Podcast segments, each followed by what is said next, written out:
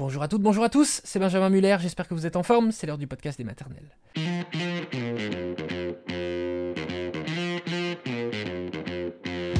Le podcast des maternelles qui s'intéresse aujourd'hui à la procidence du cordon, avec ce témoignage d'Angélique, et juste après nous serons avec une gynécologue obstétricienne, docteur Mélanie Tran.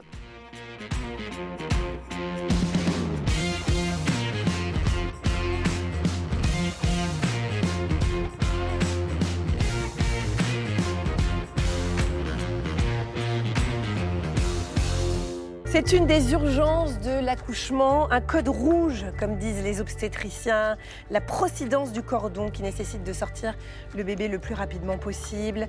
Euh, et en fait, euh, ben, c'est le cordon ombilical qui descend avant le bébé. Du coup, le bébé se retrouve comprimé et ça le prive d'oxygène. C'est ce qui vous est arrivé, Angélique. Merci d'être avec nous. Bonjour. Bonjour.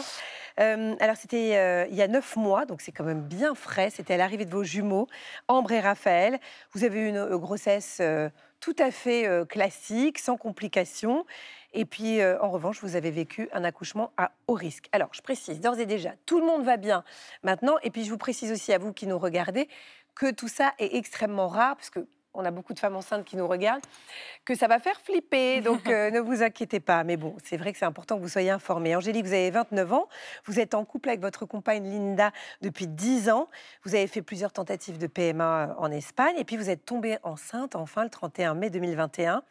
Et alors votre grossesse gémellaire, elle était ce qu'on appelle bicoriale, biamniotique. C'est-à-dire que chaque bébé se trouvait dans sa poche avec son placenta bien indépendant l'un de l'autre. La grossesse, donc je le disais, s'est déroulée totalement normalement. Mais le mardi 25 janvier 2022, il est minuit et demi, vous êtes chez vous, et là, il se passe un truc. Oui, en fait, euh, je, suis, je, suis, dans mon lit et d'un coup, j'entends un POC. Et en fait, c'est ouais, ma poche des os qui a rompu de manière vraiment franche, fulgurante. Euh, du coup, je suis dans mon lit, il est minuit, j'appelle euh, ma compagne euh, qui, complètement paniquée, commence à mettre deux, trois affaires dans la, dans la voiture. Moi, je suis relativement sereine puisque voilà, on nous dit dans les cours de préparation à l'accouchement que bah voilà, s'il n'y a pas de contraction, perte des os, on a le temps d'aller à la maternité. Et malgré tout, elle, elle, est, elle, me presse pour y aller. Donc, on se rend à l'hôpital qui est heureusement très, très proche de, de la maison. Vous êtes en fin de huitième mois de grossesse, ce qui est une perf hein, quand même pour, euh, pour des jumeaux. Et votre euh, fille Ambre, qui est la plus basse des jumeaux, se présente en siège. Vous, vous arrivez plutôt sereine à la maternité. Qu'est-ce qui se passe? On vous ausculte? Qu'est-ce qu'on vous dit à ce moment-là? Alors à ce moment-là, donc je suis reçue par euh, l'aide-soignante qui, euh, qui, me fait les examens de routine. Et donc, je patiente un petit peu. Je suis prise en charge très rapidement euh, par une sage-femme qui commence à, m'ausculter. Et donc, euh, elle regarde mon col. Et puis, ben, je, constate qu'elle est un peu longue quand même. Et puis, elle commence à me faire mal aussi. Donc, je lui fais remarquer. Et puis, elle s'excuse, mais elle insiste. Donc là, je commence vraiment à lui dire Vous me faites mal. Et donc, d'un coup, je la vois qui se fige. Elle, elle se tourne vers ma compagne. Elle dit euh, vous appuyez sur le bouton rouge qui est là, vous ouvrez grand la porte. Donc elle s'exécute et euh, la sage-femme crie code rouge, procidence. Vous saviez ce que c'était Code Rouge? Grâce à la maison des maternelles. ah, une fidèle. non, mais cela dit, je vous interromps deux secondes, mais c'est pour ça aussi qu'on fait ces émissions qu'on peut, euh, dont on peut se dire, tiens, c'est un peu anxiogène de parler du mm. Code Rouge, mais en revanche, le fait de savoir, j'imagine que vous êtes dit, ok, je sais que je vais être prise en charge, je me souviens de l'émission, mm. ils, sont, ils ont l'habitude, etc., j'imagine. Code rouge, je sais que c'est urgent, qu'il euh, qui va, va, falloir sortir les bébés très rapidement, mais par contre, procidence, euh, c'est un mot que je ne je, connais pas du tout. Donc ma compagne prend le relais en fait euh, à ce moment-là de la sage-femme pour prévenir l'équipe qui se déplace très rapidement. Et donc la sage-femme vous a donné des explications quand même sur ce que c'était? Elle a eu le temps? Alors justement, voyant qu'elle prend le relais, elle me, elle m'explique en fait que le cordon a, a passé le col. Euh, qu'il va falloir extraire le bébé, le bébé, très très vite parce que là, le pronostic vital est engagé. Mmh. Donc, euh, moi, je me retrouve face à cette information. Bon, je, ne sais pas comment je fais, mais je suis très, enfin, très claire, très stoïque presque. Et euh, donc, je me laisse absolument faire à ce moment-là. Il m'emmène sur le brancard et donc, je suis tout de suite emmenée en salle de bloc, en fait. Il faut dire que euh, vous vivez un moment très intense avec cette sage-femme. Mm. Euh, il y a un regard qui fait que tout à coup, vous êtes rassurée peut-être? Vous sentez que vous êtes prise en charge? Alors, je, vois dans ses yeux qu'il y a une espèce de détermination et un sang-froid qui est vraiment à toute épreuve. Euh, donc, du coup, je lui fais confiance. Je sais que les équipes vont me prendre en charge et qu'ils euh, vont, faire, vont faire le nécessaire. Donc, je me laisse absolument faire. J'arrive en salle de bloc. Euh, je suis accueillie par toute l'équipe, par la gynécologue également qui, qui, qui, se présente. Et la seule question que je pose, en fait, c'est ben, est-ce que ça va être une anesthésie générale? Parce que moi, à ce moment-là, en fait, ça se passe tellement vite que je suis prise dans un espèce de tourbillon, mmh. je me rends pas bien compte de ce qui se passe. Et elle me dit, oui, c'est une anesthésie générale. Donc à ce moment-là, je me rends compte que ben, je ne vais pas pouvoir voir naître mes enfants. Oui, c'est ça. Ça, c'est un petit peu difficile. Donc vous êtes emmenée en césarienne d'urgence. Euh, vous ne paniquez pas. Euh, vous demandez si c'est une, anesthésie générale. Euh, et en fait, d'après ce qu'on vous a expliqué ensuite, comment est née Ambre? Puisque donc forcément, sous anesthésie générale, vous ne l'avez pas vu. Euh, ben, elle est née euh, complètement léthargique en fait, avec un Apgar à zéro, donc euh, pas, de, pas de réaction de l'enfant. elle a été tout de suite réanimée, intubée et emmenée en fait en unité de réanimation néonatale. mon fils, de son côté, lui, allait parfaitement bien, heureusement, et il a été également pris en charge par, par les équipes de pédiatrie. Ensuite, vous êtes emmené en, en, salle de réveil. Quelles nouvelles vous avez de vos bébés? Quand vous vous réveillez, vous êtes dans quel état? Est-ce que tout de suite, vous vous rappelez de ce qui s'est passé? Alors, apparemment, la pédiatre était venue m'expliquer, mais euh, en fait, euh, avec l'anesthésie générale, je, ne m'en souviens absolument pas. Donc, quand je me réveille, je redemande aux équipes, en fait, euh, ben, comment vont, mes bébés. Ben, mon obsession, c'est est-ce qu'ils sont en vie? Mmh parce que j'ai bien compris qu'il y avait un pronostic vital qui avait été engagé. Et c'est une question qui revient. En plus, je m'endors, je reviens. Est-ce que mes bébés sont en vie? Est-ce que mes bébés sont en vie? Euh, On ne sait pas trop me dire. Euh, on dit qu'ils sont pris en charge. Et finalement, j'ai quand même un appel euh, de, l'unité de néonat qui m'explique en fait que ma fille a dû être placée en hypothermie, en coma artificiel, pour préserver d'éventuelles lésions cérébrales liées à cette, euh, oui, c'est ça. Le coma artificiel euh, permet de mettre le cerveau sur pause, en fait, euh, et, de limiter la, casse, entre guillemets. donc, ça dure trois jours, ça, ce protocole de, coma artificiel d'hypothermie. Est-ce que vous avez quand même réussi à voir Ambre pendant ces trois jours ou pas?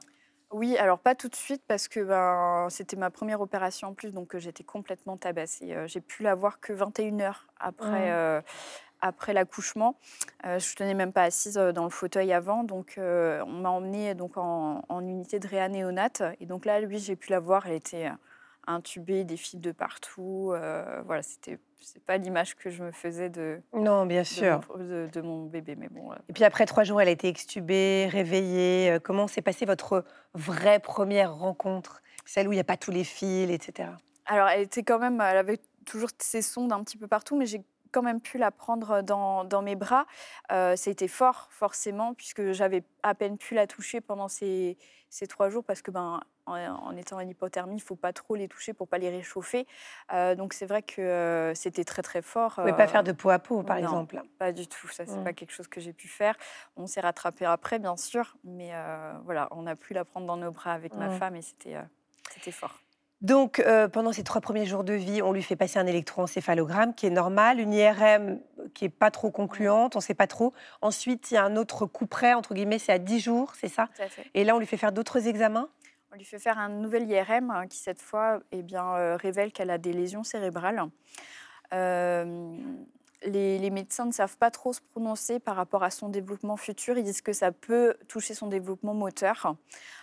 Force enfin, heureusement, aujourd'hui, elle, euh, elle se développe quand même euh, très bien, euh, grâce notamment à toute l'équipe du CAMS de Saint-Brieuc, à un kiné absolument exceptionnel, et puis à tout, vraiment une équipe pluridisciplinaire qui l'a pris en charge dès sa naissance. Oui, il y a ergothérapeute, kiné, qui la suivent et qui donc forment une, équipe de choc pour qu'elle aille le mieux possible. Alors ensuite, vous êtes rentrée à la maison après trois semaines mmh. et vous avez été rassurée quand même parce que en dehors de ce que vous disent les médecins, vous avez vu, vous aussi, que Ambre, en fait, se développait bien? Oui, euh, oui. Et puis, c'est, c'est la meilleure thérapie, en fait, c'est de la voir euh, tous les jours se développer et aller, euh, aller parfaitement bien. Donc, c'est vrai que c'est...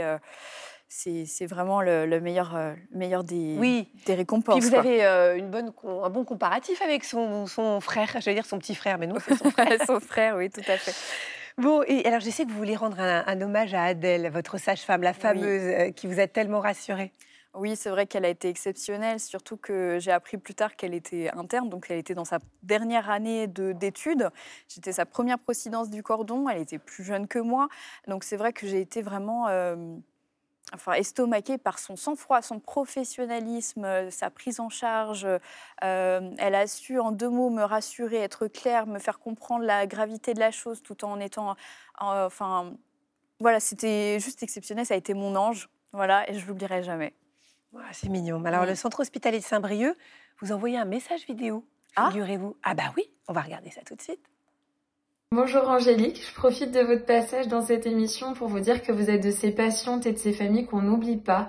Gardez avec Linda cette force que vous avez dans les beaux comme dans les moments plus difficiles. Je vous souhaite plein de bonheur tous les quatre avec Raphaël et Ambre.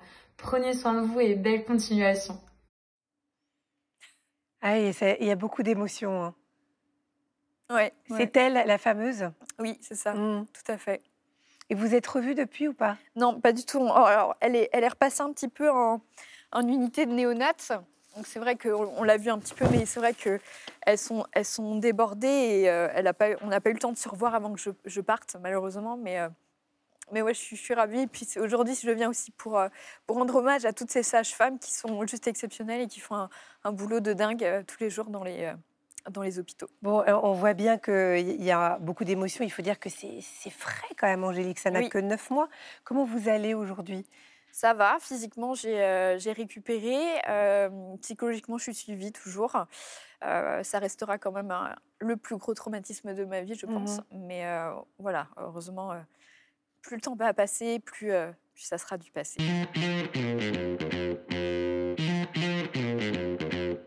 Bonjour docteur Mélanie Tran. Bonjour. On est très heureux de vous accueillir sur le plateau de la Maison des Maternelles. Vous êtes gynécologue obstétricienne, vous exercez à l'hôpital de la Pitié-Salpêtrière à Paris. Oui, je voudrais qu'on rassure quand même les femmes enceintes qui nous regardent parce que je sais qu'elles sont là. Bah, super, merci, maintenant j'ai peur et tout.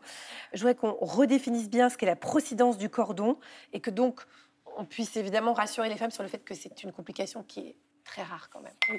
Effectivement, la procédance du cordon, c'est une situation euh, très rare. Euh, en fait, pendant le travail, parfois, euh, ça arrive en fait que le cordon ombilical descende sous le bébé.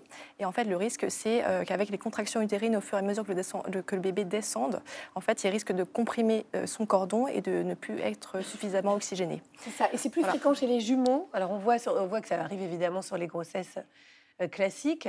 Mm. En fait, c'est plus euh, fréquent, notamment quand le, bébé euh, est en siège, donc quand il a les fesses ou les pieds en bas, parce que euh, quand la pogéso va, va, se rompre, en fait, le, cordon est situé un peu plus bas et donc va pouvoir descendre sous le bébé. D'où le fait que quand on est en siège, on est un petit peu plus surveillé, je dirais. Oui, ça, oui, et puis en fait, quand on rompt la poche des os, en fait, euh, effectivement, il faut, euh, il faut consulter euh, pour que la sage-femme puisse faire le point. Et quand vous dites que c'est rare, c'est une naissance sur 1000 accouchements C'est ça, exactement. C'est un, un pour 1000, donc c'est extrêmement rare. À la pitié, par exemple, on fait 2400, accouchements par, an, donc environ deux par an, à peu près. Mm, c'est très rare. La procidence du cordon, Olivia vous demande est-ce que ça peut arriver à n'importe quel moment de la grossesse ou simplement à ce moment-là? Alors, effectivement, la procédance du cordon, ça arrive euh, au moment où euh, la pogéso est rompue, puisque quand elle est euh, intacte, en fait, le bébé et son cordon ombilical vont être comme dans une piscine, en fait. Il va, flotter, et donc il n'y a pas de risque de compression du cordon à ce moment-là. mais par contre, quand la pogéso est rompue, c'est là où il peut y avoir une procédance. On a reçu une question en vidéo de Nana Bonjour, je m'appelle Nana, je suis la maman de Télio qui a 10 mois. J'ai moi-même vécu une procédance du cordon et je voulais savoir que faire si ça arrivait à la maison. Merci. Donc, euh, comme, euh, comme, on a parlé tout à l'heure, euh, quand on rompt l'apogéso, d'une manière générale, il faut consulter voilà, à la maternité pour faire le point, pour qu'on vous examine et qu'on fasse un monitoring pour vérifier l'activité cardiaque du bébé. maintenant, si à la maison, il y a quelque chose d'anormal, il faut appeler les, les, secours, donc le SAMU ou les pompiers, et expliquer la situation et qui vous amène directement à la maternité. J'en profite, on appelle le SAMU ou les pompiers C'est quoi le. Alors plutôt le SAMU. Plutôt le SAMU Ouais, plutôt le SAMU. Euh, voilà, que, et euh, comme ça, vous parlez directement à un médecin et, euh, et ils, sont, ils connaissent un petit peu la situation. Mm. Alexandra vous demande si la procédance du cordon, ça veut forcément dire césarienne et anesthésie générale. Alors, quand on a une procédance euh, du cordon, c'est une situation euh, d'extrême urgence. Donc, en fait, le but, c'est euh, de faire accoucher la patiente le plus rapidement possible. c'est vrai que souvent, donc en effet, ça impose de faire une césarienne.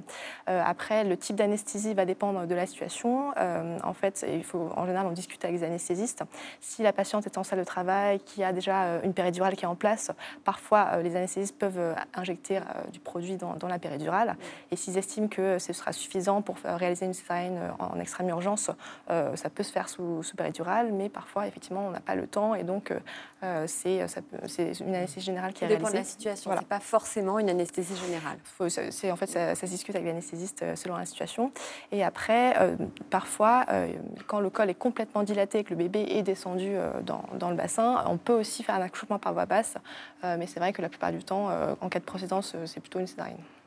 Et comme là, on est entre nous, vous préférez anesthésie générale dans ce genre de situation, ce qu'on pourrait tout à fait comprendre alors oui, c'est vrai que c'est sûr que l'anesthésie générale, au moins, on est sûr que, voilà, que la patiente est soulagée et qu'on peut tout de suite intervenir pour sortir le, bébé.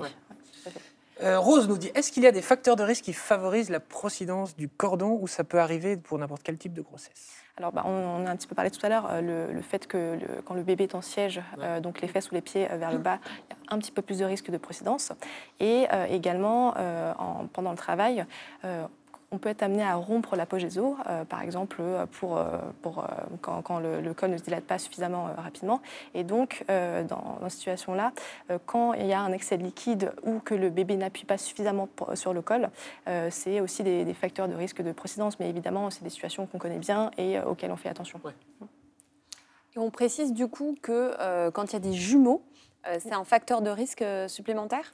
Alors, quand il y a des jumeaux, euh, disons que ce n'est pas vraiment le fait que ce soit des jumeaux, c'est le, bah, par exemple, comme dans le témoignage, euh, le premier bébé qui était en siège, donc c'est le siège qui va pouvoir euh, faciliter la, enfin, en tout cas favoriser la procédance.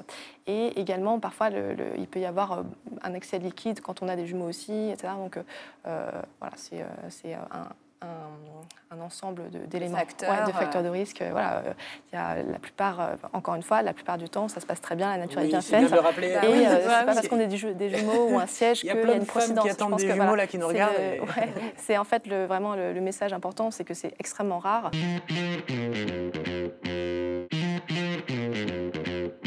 Aurélie vous dit pour mon premier enfant, j'ai eu une césarienne. J'aimerais accoucher par voie basse pour mon second, mais sans péridurale. Est-ce que c'est conseillé ou déconseillé? Alors, euh, déjà, il faut savoir qu'après une césarienne, on peut tout à fait envisager un accouchement par voie basse. Euh, et euh, dans 60 à 80% des cas, on, accouche par voie basse. Donc, ça, c'est le premier message. Après, c'est vrai que par rapport à une femme qui n'a jamais eu de césarienne, on a un petit peu plus de risque quand on a déjà eu une première césarienne d'avoir une deuxième césarienne en urgence pendant le travail. Mhm. Et donc. c'est dû à quoi ça? parce qu'en fait, l'utérus, il dit cicatriciel, donc il est un petit peu plus fragilisé par la première cicatrice. Et donc, on est très, très attentif à ça. Si le col ne se dilate pas assez ou si le bébé commence à euh, montrer euh, qu'il est fatigué, par exemple, au monitoring, euh, on va assez vite aller faire une césarienne. Et donc, en fait, dans ces cas-là, quand on a déjà une péridurale avec un cathéter en place, on, peut réinjecter du produit anesthésiant dans la, dans la péridurale pour aller au bloc opératoire. mais c'est vrai que si on n'a pas de péridurale, alors vous discutez avec l'équipe donc qui la prend en charge, c'est tout à fait possible. Mais si on doit passer au bloc en urgence, ça sous, du coup sous anesthésie générale docteur, je ne vous cache pas qu'il y a énormément de questions pour vous, on en profite. Mais euh, surtout sur l'accouchement général, pas tant sur la procédance. Donc on y va Vous êtes prête à tout comme à l'examen euh, J'attends des jumeaux, nous dit Flavie. Dans quelle situation peut-on envisager une césarienne plutôt qu'un accouchement par voie basse? J'imagine qu'elle préférerait prévoir une césarienne. J'imagine que c'est le sens de sa question.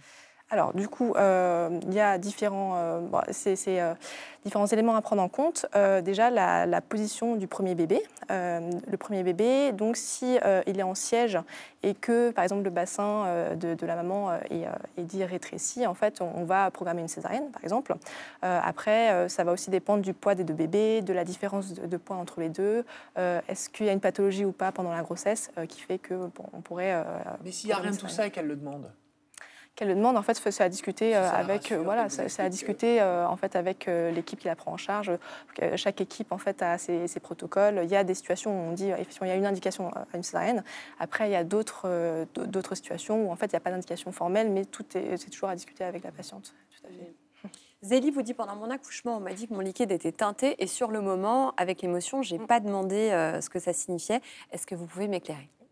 Alors en fait, euh, bah, le bébé, euh, quand il est euh, dans sa poche dans, pendant l'accouchement, il y a des situations parfois où il peut être stressé, où il peut montrer des, signes de souffrance. Et en fait, il va, quand il est stressé, il va faire caca en fait dans, son, dans son liquide. c'est le méconium en fait, et donc ça va teinter le liquide. et donc c'est des situations où nous on est attentifs quand il y a un liquide teinté parce qu'on se dit il y a quelque chose qui se passe. D'accord. Et ça peut être quoi alors les, stress? Alors ça peut être par exemple euh, quand on a euh, quand on rompt la poche des os par exemple et que le liquide est teinté, on sait que là il faut euh, il faut faire accoucher la patiente, c'est-à-dire faut déclencher la patiente, ne pas attendre qu'elle se mette en travail. Et le stress, ça peut être un petit stress d'oxygène, un stress ou un stress classique parce que je sais pas. Par exemple, imaginons il y a un déclenchement, donc le bébé s'y attend pas. Est-ce que ça, ça peut être une source de stress? Oui, par exemple, euh, euh, il y a des bébés qui, euh, pour une raison ou pour une autre, tolèrent un peu moins bien les contractions de, pendant le mhm. travail. Et donc, voilà, le, fait qu'il soit stressé, qu'il y ait une, souffrance fétale, hein, d'accord, il, va, il va émettre son méconium. et donc, ça va teinter le liquide et c'est un, point d'appel, en fait, un signe. Là, on va rassurer Zélie, elle a accouché, donc je veux dire, tout va bien. Il y a oui, oui, bien sûr. moi, j'ai juste un liquide teinté, franchement. c'est juste un signe supplémentaire. Ça, arrive. Pour l'accouchement, Voilà, c'est pour, l'accouchement. Non, pas du tout, c'est pour l'accouchement au moment où le liquide est traité, on se dit ah il y a quelque chose qui se passe, il faut qu'on soit attentif. Oui, et puis voilà, et puis, mm. on, puis on fait accoucher la patiente et puis bisous. Alors Émilie nous dit je suis enceinte de mon premier bébé, on m'a dit qu'il est déconseillé de manger ou de boire pendant l'accouchement. Est-ce vrai et pourquoi? Alors, euh, manger, euh, donc euh, normalement, on n'autorise pas de manger pendant, pendant qu'on est en salle d'accouchement parce que, en fait, on se dit si jamais on, doit, voilà, on doit passer au bloc opératoire et. Oh, docteur, pardon. on le voit en quelle année? Je me souviens plus, en quatrième année, non Ouais, je ne sais plus exactement, mais en tout cas, voilà. le, risque, en fait, pendant la il y a une anesthésie générale, générale, c'est que la, patiente ait des vomissements et donc abîme en fait ses poumons. Et donc, bah, de, principe, on, on dit aux patientes de ne pas à manger euh, pendant le, qu'elles sont en salle d'accouchement. Par contre, boire, c'est possible, mais boire euh, des boissons donc sans pulpe et sans, et sans bulle. De l'eau, quoi. est ce qu'on peut dire quand même à Émilie, c'est qu'on n'a pas faim généralement. Moi, j'avais très peur de ça. Ah, j'aime pas la faim. Ça dure 48 heures. Après, euh, on est perfusé. Enfin, il n'y a pas de déshydratation. Dans un autre état. Je me suis fait un petit burger juste avant. C'est vrai? C'est vrai? Ah, oui. Avant d'aller à la maternité, j'étais mangé un petit burger. Eh ben, voilà. Et vous ne l'avez pas dit. Vous avez mangé? Pas du tout. voilà. Oh, il y a hyper longtemps. Bah, ça se digère vite, comme vous le disiez tout à l'heure. Ouais. Moi, j'avais pris des nems. Voilà. Oui, alors que moi, bah, franchement, j'ai aucun souvenir de ça. Mais je pense que j'étais. De toute façon, euh, c'était pas grave si je mangeais pas pendant 5-6 jours, vu que j'avais pris 27 kilos. Vous voyez, il y avait des réserves, mais alors euh, tout le monde pouvait aller piocher, mais je pouvais attendre des quadruplés. Quand vous dites par principe, c'est-à-dire que si vraiment une femme insiste, vous n'êtes pas contre le fait qu'elle mange une petite barre de céréales ou Non, normalement, on leur dit de ne pas manger. Ah oui, c'est par principe, mais en fait, on est ferme. Quoi. Mais après, parfois, ça arrive que bah, elle dîne et puis euh, hop, elle se bah oui. après. Bah, donc voilà, c'est ça. Mais c'est une fois qu'on arrive qu'on. Oui, voilà, c'est une fois qu'on est là, voilà. On, va pas ne pas manger en. Calmez-vous, si vous faites un enfant, vous avez le droit de dîner nourriture, je veux dire. Ça serait bien de faire un petit septième. Là. Voilà, c'est prévu. euh, Aude vous dit Mon bébé se présente par le siège. Je dois accoucher dans un mois par voie basse si tout va bien. Évidemment, elle a peur des déchirures, des épisiotomies, l'utilisation d'instruments. Euh, voilà. Est-ce que vous pouvez nous rassurer par rapport au siège? Alors, euh, le fait d'avoir un bébé en siège, ce n'est pas en soi un facteur de déchirure.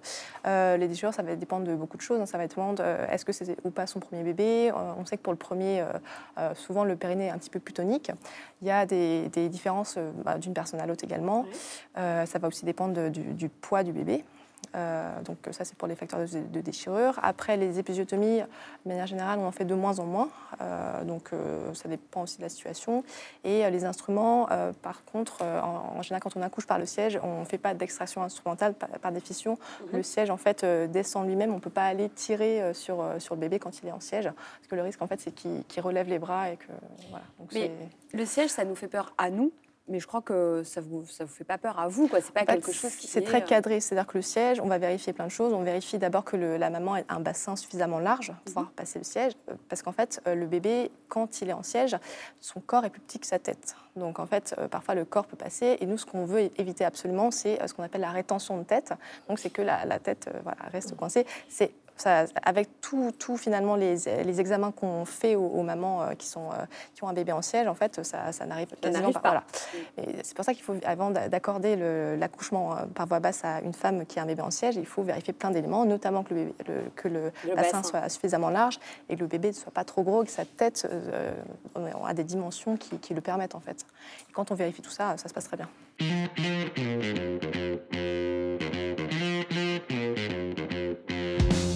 Au docteur Mélanie Tran et merci à Angélique d'être venue nous parler de la procidence du cordon. J'espère que cette émission vous aura intéressé. On se retrouve quand vous le souhaitez sur les réseaux sociaux ou en podcast. Au revoir tout le monde.